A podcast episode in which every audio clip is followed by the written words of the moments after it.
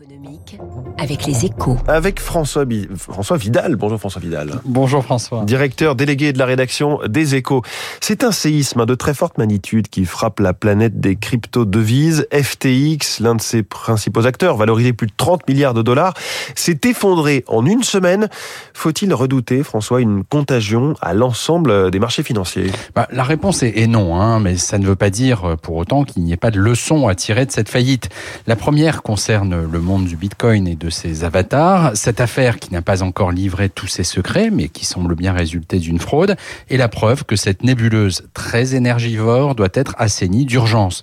Sans un vigoureux coup de balai, la technologie prometteuse de la finance décentralisée, la fameuse blockchain, sera rapidement discréditée à ce rythme. Il faut un shérif pour sortir le secteur des crypto-devises du Far West où il se complaît.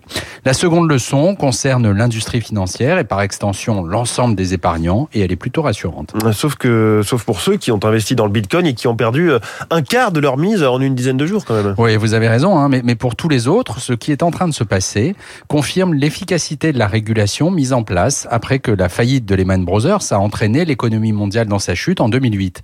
Ces derniers mois, trois des énormes bulles qui se sont formées pendant l'ère de l'argent gratuit ont éclaté. Les SPAC d'abord, hein, ces coquilles vides qui devaient ouvrir les portes de la bourse à n'importe qui.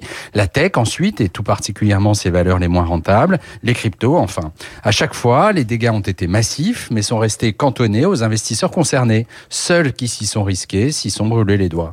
Pas d'effet domino ni de transmission à l'économie réelle. Le crash test est concluant. C'est la preuve que si l'innovation financière ne doit pas être stigmatisée, il est impératif qu'elle soit encadrée par des règles strictes et contraignantes. Voilà, la faillite qui ébranle le système des crypto-monnaies, c'est la une des échos, votre journal ce matin.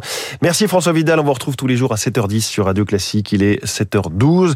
Il a l'œil sur le thermomètre et la main sur l'interrupteur. Xavier Piechazic, président du directeur de RTE, est la star de l'écho tout de suite sur Radio